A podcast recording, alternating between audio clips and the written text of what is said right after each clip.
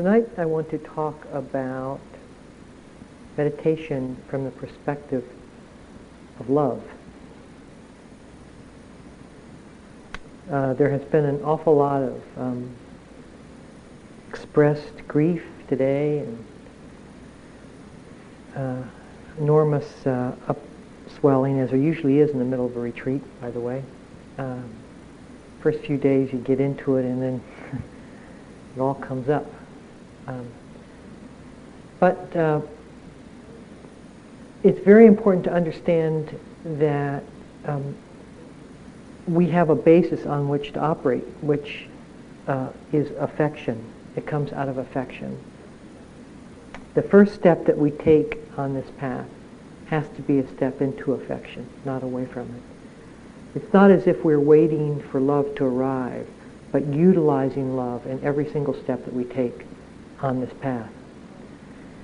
Because there is no other way for the heart to open except through our allowance and, uh, and appreciation for things. And when we, uh, as I mentioned uh, in my first night's talk about the room of the mind, when I shined a light on the room, that light I described as awareness or attention, steadiness of mind, but it's also the ability to hold something, to uh, render it uh, open and uh, so that we can uh, honor it and allow it completely into our lives when we do that. And that holding is itself the definition of love. Our willingness to hold something, to allow it into our minds without the usual uh, pushing and pulling that we do with things do occur is love. It's not that we have to wait for love to arrive. It's just that we don't recognize it as that. And we so, we get so um, caught in thinking of love in terms of how we have experienced it in our lives that we miss the relevance of just being able to focus on something. For when you focus on something and allow it to uncover whatever it is, to express itself in whatever shape or form it is, then what it does is it opens itself and you open yourself to it. What other expression is there besides calling that love? You, when we look at something, we are, our heart is open and is trying to understand it. Understanding is the merging of two things. So that I ingest what you're about or what this thing is about. That ingestion, not digestion, but that, and not in, indigestion, but that ingestion, that consumption is love. Whenever we're willing to sit still with ourselves and see it, see ourselves for what it is, we are offering ourselves the love of our attention. Now, most of the problems that were engendered to us came through us when we were young in which we felt deprived of that love. There was something that occurred probably in childhood that somehow initiated a sense in ourselves that we quite likely are not lovable. And many of the problems or reasons that we keep part of ourselves closeted and tucked away is we think that those pieces of ourselves aren't lovable either. So what way can we bring those pieces out? How can we uncover those pieces of ourselves and allow them to flourish as an adult? It is to give them that silent observation and understanding that they so desperately needed when they were young but never received. But now we can give it to them years later through our attention and caring. So when we see the multiple problems that arise from our past the lack of forgiveness, which is a lack of love, the lack of appreciation, those small children that are still running around in our psyche. What they're asking for, what they're pleading for, is our attention and understanding. What they want from us is for us to give them the quality of attention that they never received and that what, and the quality of attention that we can give them. We have the ability. We have the inner psychic ability to establish that focus, that steadiness, that understanding, and heal ourselves to those small children within. That's what we're doing here in terms of the healing process quite often. We're bringing everything under the lamp of our love, our steadiness of gaze, our understanding. And therefore everything that, how else can we heal? I mean, it's, it's become so obvious at some point that it's the only way to actually heal. I mean, we have tried, as I pointed out on that first talk, we have tried to take the parts of our mind and do something with them. Tuck them away, reject them, take them to another part, point of the uh, area of the room, cart them away, try to throw them out the door. Nothing has been successful. Nothing has been successful. Because what they're calling for is our understanding our love. And we keep trying to do something to them.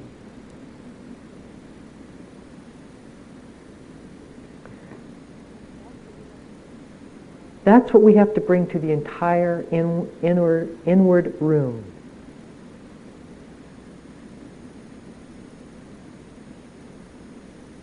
That's what we have to bring. That's what we're called forth to bring.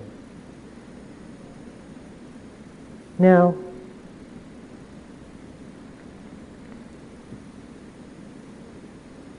when you see, when we see and understand something, there is clarity and total integration of purpose. I know what that thing is about. And I can then move from that thing, not with reactivity. For instance, if it's my anger, and my anger is boiling over and I feel it hot, there is a quality of perception, of understanding that also says, I will not act violently from that anger. It is the no of love, the quality of love that just won't move towards a destructive purpose, towards a hurt or pain in someone else. A quality of love that only seeks to heal. When you are fatigued and you can't give any more in your job, and you think, oh, well, there's somebody out there who needs me more, and you go ahead and work that way, you are going against your love, not with it. That is the mind's relationship, the mind's understanding, the mind's love, not the heart's. When you are so tired that you stop and you say, I have to rest, I can offer no more. That is the no of the heart's love. The, no, the, the mind tries to bleed and romanticize the event and says how important you are to the whole circumstances in which we work. It's the mother syndrome that can't stop giving.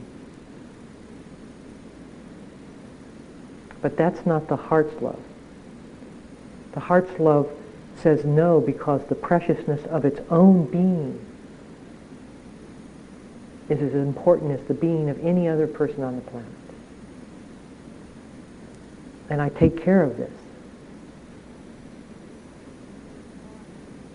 And when we are caught in a relationship where we find ourselves again and again assuming the guilt and the blame of that relationship, being pressed and pushed beyond the limits of what we can do or what we can sustain in either a mental or physically abusive relationship or a relationship of manipulation in which we know we are being blamed beyond proportional proportionality. There's a point that love says no. I will not move in that direction. This is, it takes itself into stock, it's into consideration. And says, this is it. I'm not doing this anymore. And many of you in interviews have expressed, because of your quietude and because of what is coming up in terms of your insight, have seen that limit in yourself. And I say to you, go and write down what you need to do. Because you will not have that same clarity when that situation occurs and you're outside of retreat. And unless you rehearse it now, you will lose that clarity and you'll fall into the same patterns that you've lived with now for however many years you've been alive. Right now, the no of love is strong in you. See it and act from it in the future. That no of love was best exemplified in a story by Mother Teresa. She was in Beirut, Lebanon, during the Lebanese conflict, and they were Christians and the Muslims were shelling each other in Beirut. And she heard about an orphanage that was in the middle of Beirut that had disabled children. And she said, in the middle of that fighting, she says, I have to go in and get those children. And the priest that was with her said, uh, well, mother, you know, they are shelling the city now. We can't get in. And uh, we just can't do it. And she says, okay, I'll pray to God. And tomorrow we'll go in. I'll pray to God that there's a ceasefire. And tomorrow we'll go in. And the priest said, um, don't you want to give God a little time?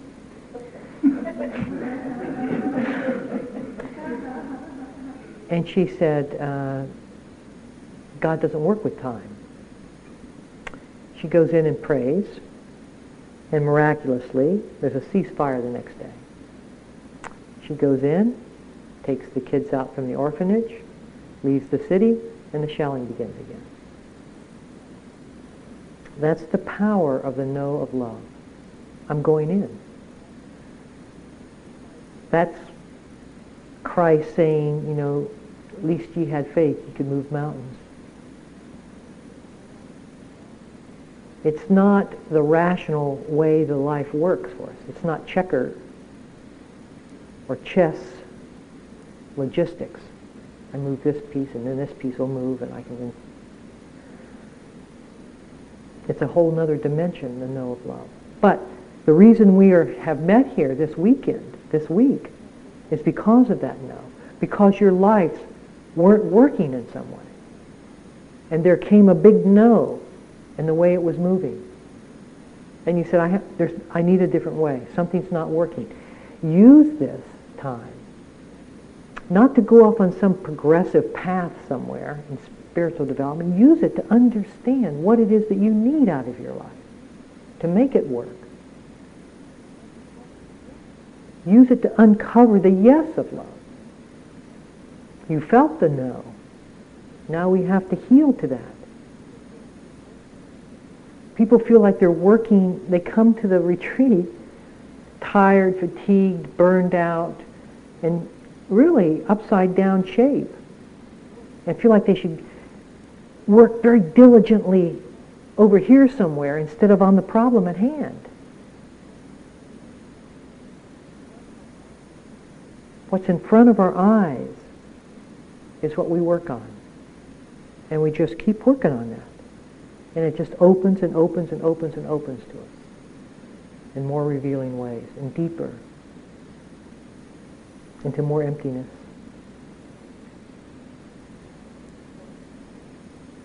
We start thinking of it almost as therapy And it just moves us very deep like anything will when you give it that kind of sincerity and effort. Moves us beyond therapy into the heart of what love is itself, the emptiness of form of love.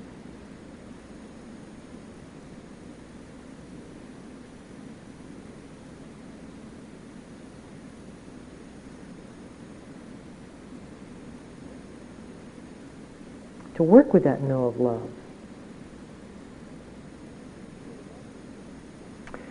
You know, love, I mean, love is just one of the most, I, I just, I find it to be very difficult word for me to even say because it has, it carries such uh, emotional baggage with it. People sing about it and play guitars and fight wars over it and curse each other and manipulate and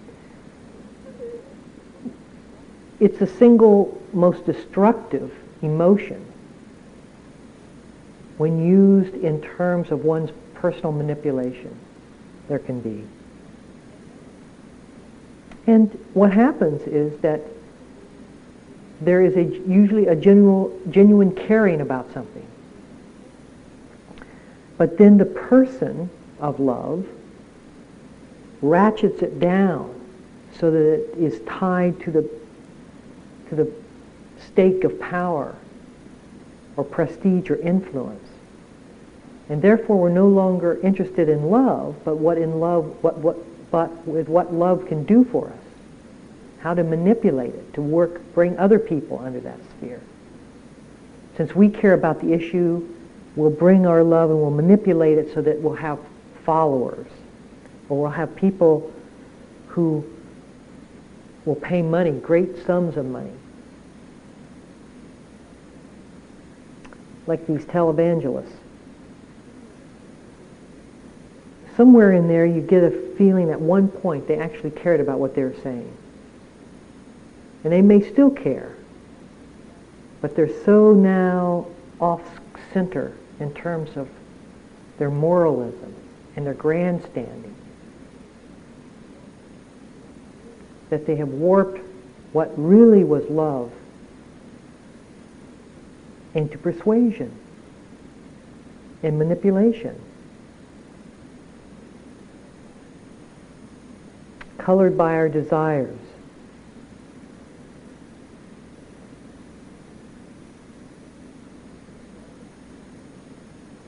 You know, I, uh, as a manager of a hospice program, uh, I worked with a labor union. All the staff was in a labor union. So um, it was very interesting. Here was a hospice program that, and its heart was a very precious, uh, loving service. And here was a labor union who, by its very nature, had to make a contention or conflict between the management and the staff, breaking the service apart. And so they would come into a room, and you can picture the room as a long, narrow table in which management sat on one side and labor sat on each other, on the other side. And they... So one meeting, I said, being the director, I said, I'm, I'm just not going to sit on this side. I'm going to sit over there with them. So I got up and went around, sat down. Well, you would have thought I had just committed the worst crime. What are you doing over here? I thought we were on the same team. Get over on the other side.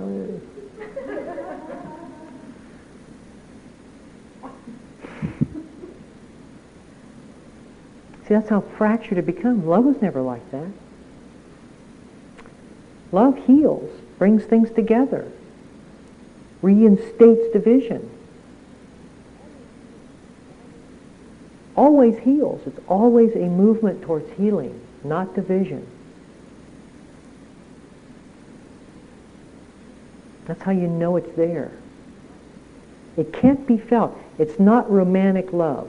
See, what we do is we get fall in love with somebody. And what we think happens is this person is why I love. They're the reason I can love is this person.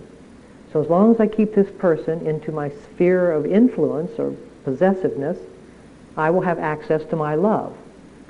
So, but as soon as that person goes away or dies or leaves or there's a divorce, then I have this terrible sense of grief and loss because I've lost contact with my love, which is ridiculous. Your love is still there. Always has been, always originated with you. Was not determined by the presence or absence of anything. And in this book I write about that, but there are often people who are dying who have settled back enough and brought forth a different perspective on the world where they start seeing the universal quality of love, appreciating everyone and everything in a non-possessive way.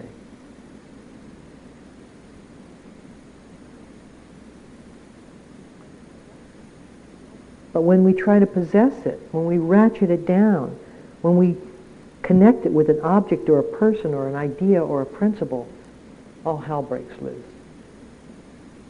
Because we try to own it. And that was never, ever the movement of love.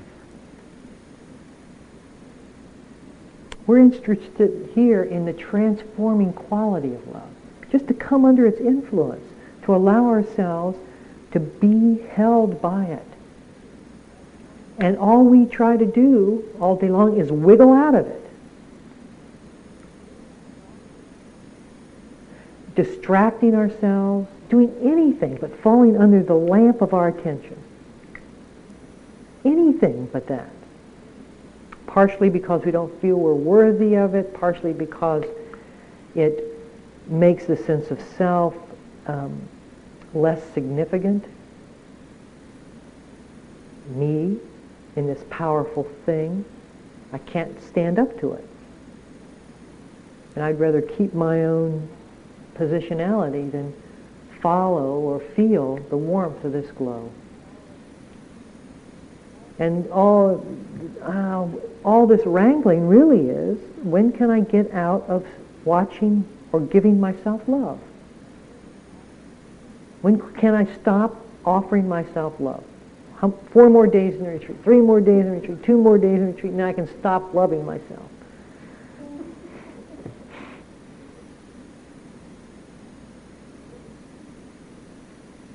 And what we do in this meditation is to grow more into that formlessness.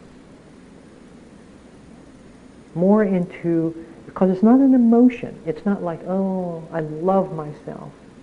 It's not like that. It's connectedness. People wonder where it is and they feel vulnerable and sensitive and things impact them and they feel affected by life and they're wondering where love is. That is love. We've just defined it. We've just described it. A sensitive heart, a heart that feels the impact of life.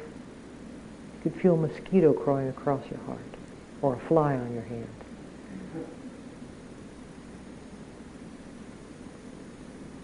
That's it. And we feel that we have to protect ourselves from that.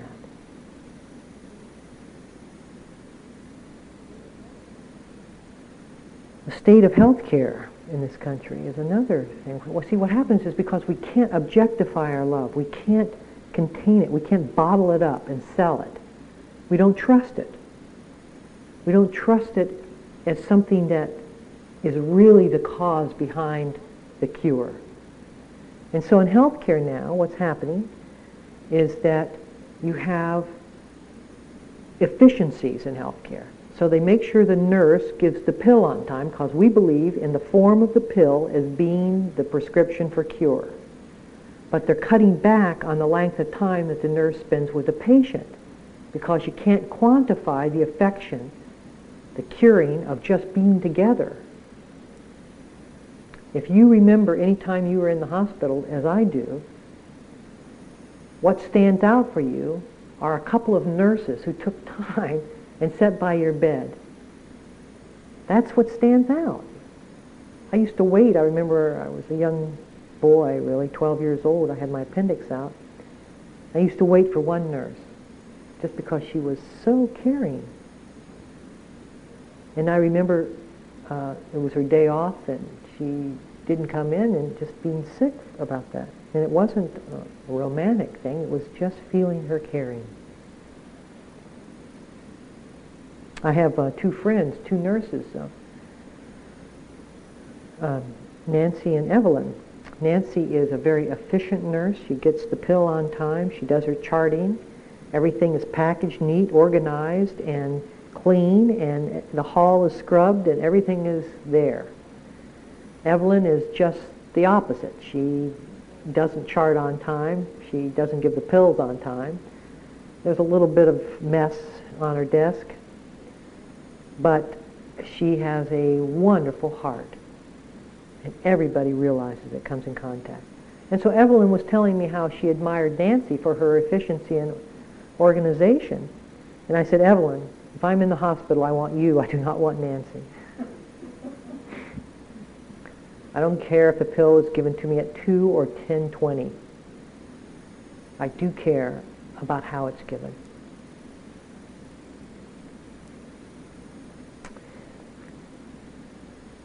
See, it's like that story last night I was telling about the woman who offered tea. We don't trust the medium on which we walk. We're walking on air, people. We're walking on love. When you connect with this practice and you start shining your awareness on things, you're beginning to access love in a non-formula formula way, in a way that you cannot say, here it is, there it is. See how much I've got? Look, everybody, I've got six instead of four, and now I have eight. And you can't do it that way. But we're using it. We're walking on it. And for us to question that, or to fall back into some kind of, people need me, I've got to give to them. That's crap.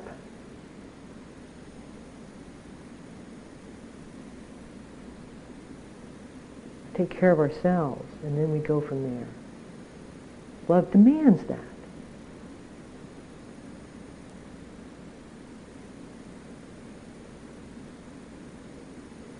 There's a, I have a very nice story of a, my uh, first hospice um, social service director, who was my boss when I first came to this hospice in Houston. And she was a wonderful social worker, my mentor really in hospice care and she uh, told told me the following story of a of a patient she had who was uh, had quite a bit of life to live when she first met him, and so over the course of a number of months, actually, she worked with him in a variety of ways, and they became very close and very caring.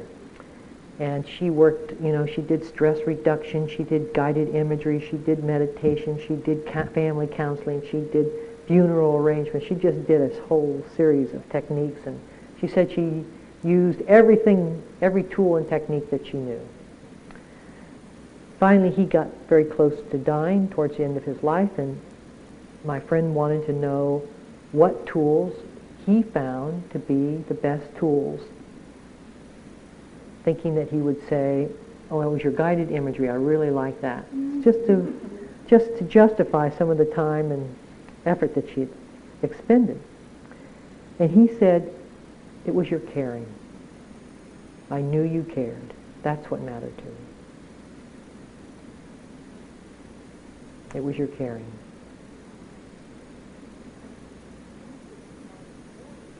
See, we get caught in the forms of the world, the forms of the caring, not the caring itself. We dismiss the caring because we can't see it. It's like we dismiss our love when our, ob- our love's object isn't there. We think when somebody dies that our love is gone. Think about the person. The love is still there. You still feel the love for that in connection with that person. The love hasn't diminished one bit. The form, the relationship has certainly changed. You can't dialogue and communicate the way you did, which is a sadness in itself. But the love for that person has not diminished. It's just that the form isn't around to constantly remind us of that love.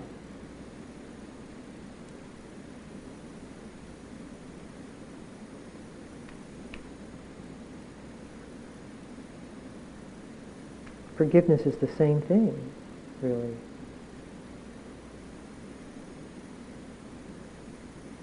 But that's another talk. To feel the touch of the wind,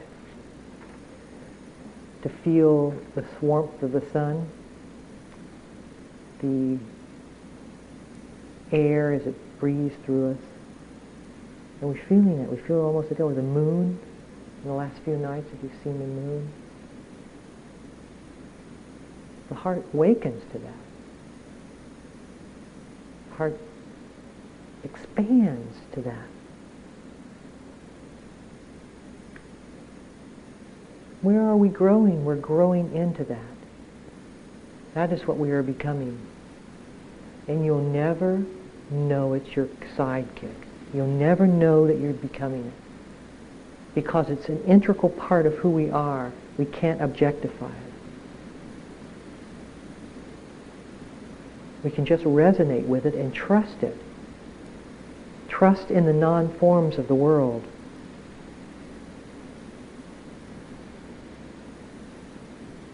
But often the memory and pain of having been hurt so often in our love closes us down to that source, blocks us off. And many of you have been hurt very deeply. And we just shut off. We just say, well, no more. Problem is that you close down like that. You've shut the light off. It's too painful to, to look, so we just turn the light off. Pack it away.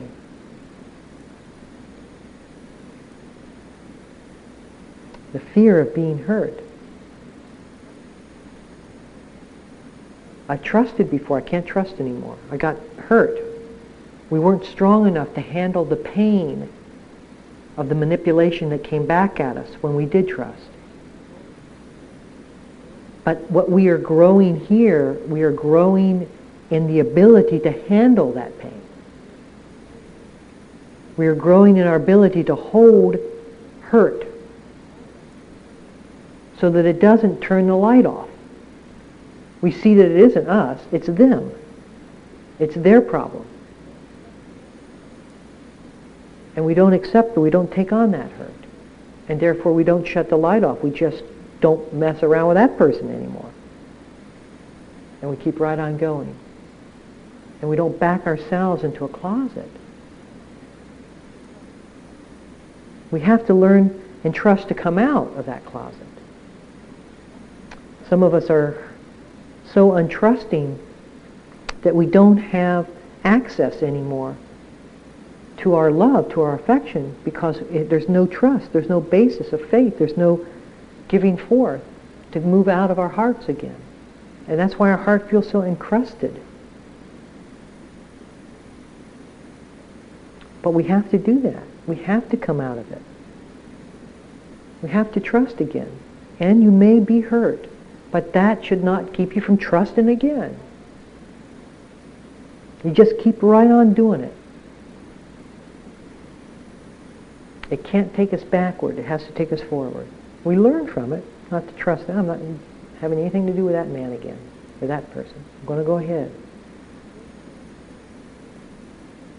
And then there is the sense of self-absorption that many of us get into because of the hurt that we're in. We get so focused inwardly that we don't have time to even be able to listen to someone else, to even be able to to hear anyone else's problems because we're so focused on our own. I'd like to read a passage from my book that deals with a nine-year-old girl who overcame that. I learned the lesson of affection from Anna, a nine-year-old girl who was dying from cystic fibrosis. I was the hospice social worker. Her mother had recently sought a separation from her father, and her father was in a great deal of pain over both this and Anna's illness. We were all gathered at Anna's bed during a breathing crisis in which the child was craning her neck to force as much air into her lungs as possible. After exerting a great deal of uncomfortable effort, Anna looked up and waved us all out of the room. Being the social worker, I tried to prepare the family for the fact that Anna was probably ready to die and wanted to be left alone. What she was actually doing behind the closed doors was struggling out of bed to reach the table. There at the table, she made a big I love you poster for her father. Anna called us back into the room and gave the poster to him. She died about a week later. Her father had the poster framed. This little girl was able to free herself from her own fear and reach out to another in pain. There was a maturity there far beyond her chronological age.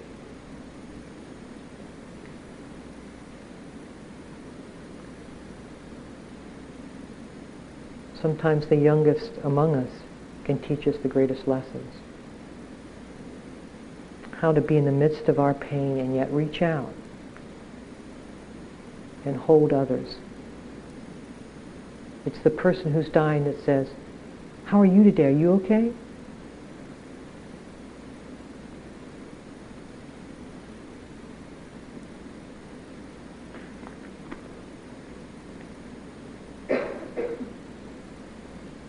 So how do we reach that love? How do we come to it?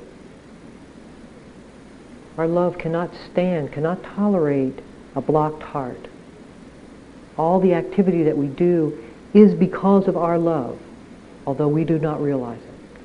All of this hard work, this willingness to feel the pain, all of this, the retreating, is because love is driving us in the only way it can through a blocked heart it's like you have this infinite energy and a pipe that's one millimeter in diameter.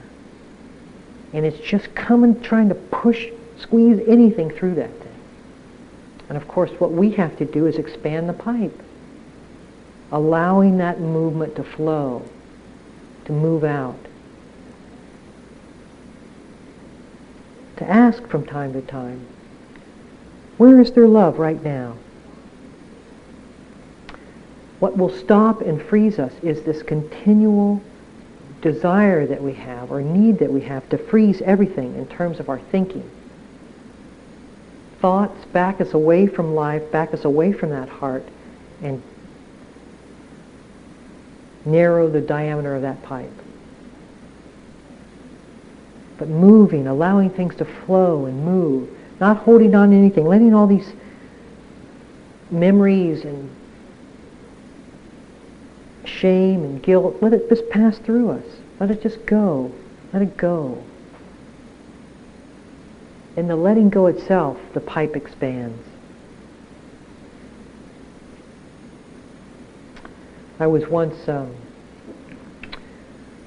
going in my about 20 years ago. So I was with a, another woman who now teaches meditation, actually, and we were going to a retreat in England and we had traveled on a plane, you know, and we were, it was our time clocks were all screwed up, and we had gotten on a train in London and gone another four or five hours or ten hours or something to a way down south, and I was tired, and I just wanted to get to the retreat house and sleep, and this woman who I was with, she said, oh, look at these beautiful flowers all along the path on walking up to the retreat. She said, look at this beautiful flower, I know what this is, and look at these birds, and she was just like totally affectionate, and, and I said, get up, come on, we're going up, said, come on, I don't have time to, uh, yeah, the flowers, get up, go on. That's what happens when we're fatigued. That's what happens when we're self-concerned, self-absorbed. Anything but the beauty of the universe is seen. Have no time for the beauty of the universe. Have no time for that. To ask ourselves, where is there love? Where is there love in this minute, moment?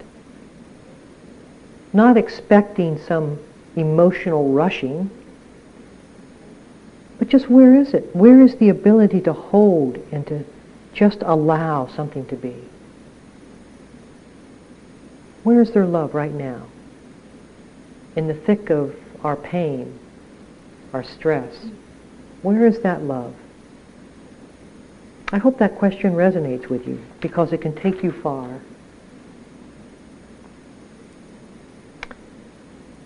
There's a wonderful story, which I will end with, about a woman who had a near-death experience. And she came to our hospice program and told us about this near-death experience. She said she was a young woman in Seattle uh, shopping uh, for some clothes or something. She stepped out of one of the shops and she had an aneurysm. And she just fell over, stopped breathing, and just fell over outside this door. And she said she left her body and had uh, rather mystical, spiritual uh, insights. And she was out for a long time, and she thought, well, she would just die, and that would be that. But she turned back and she looked at her body, and she saw that there was a passerby who was bent over her body, giving her mouth-to-mouth resuscitation. And she said what brought her finally back into her body was not the mouth-to-mouth resuscitation, but was his compassion for her situation. That is what brought her back to life.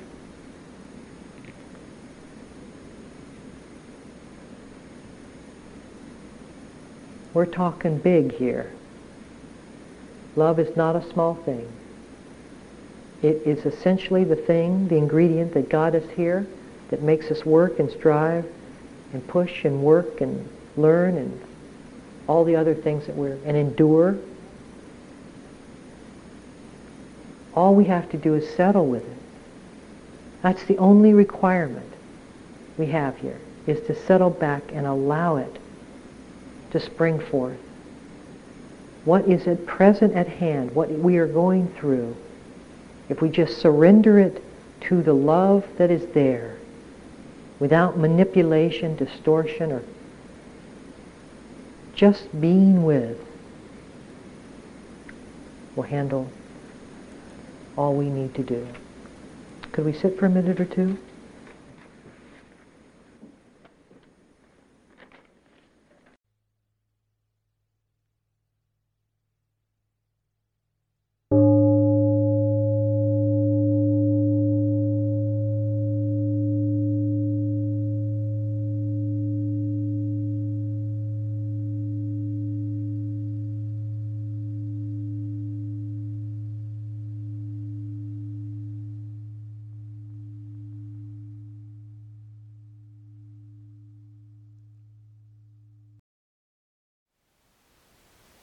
Thank you for listening. To learn how you can support the teachers and Dharma Seed, please visit dharmaseed.org slash donate.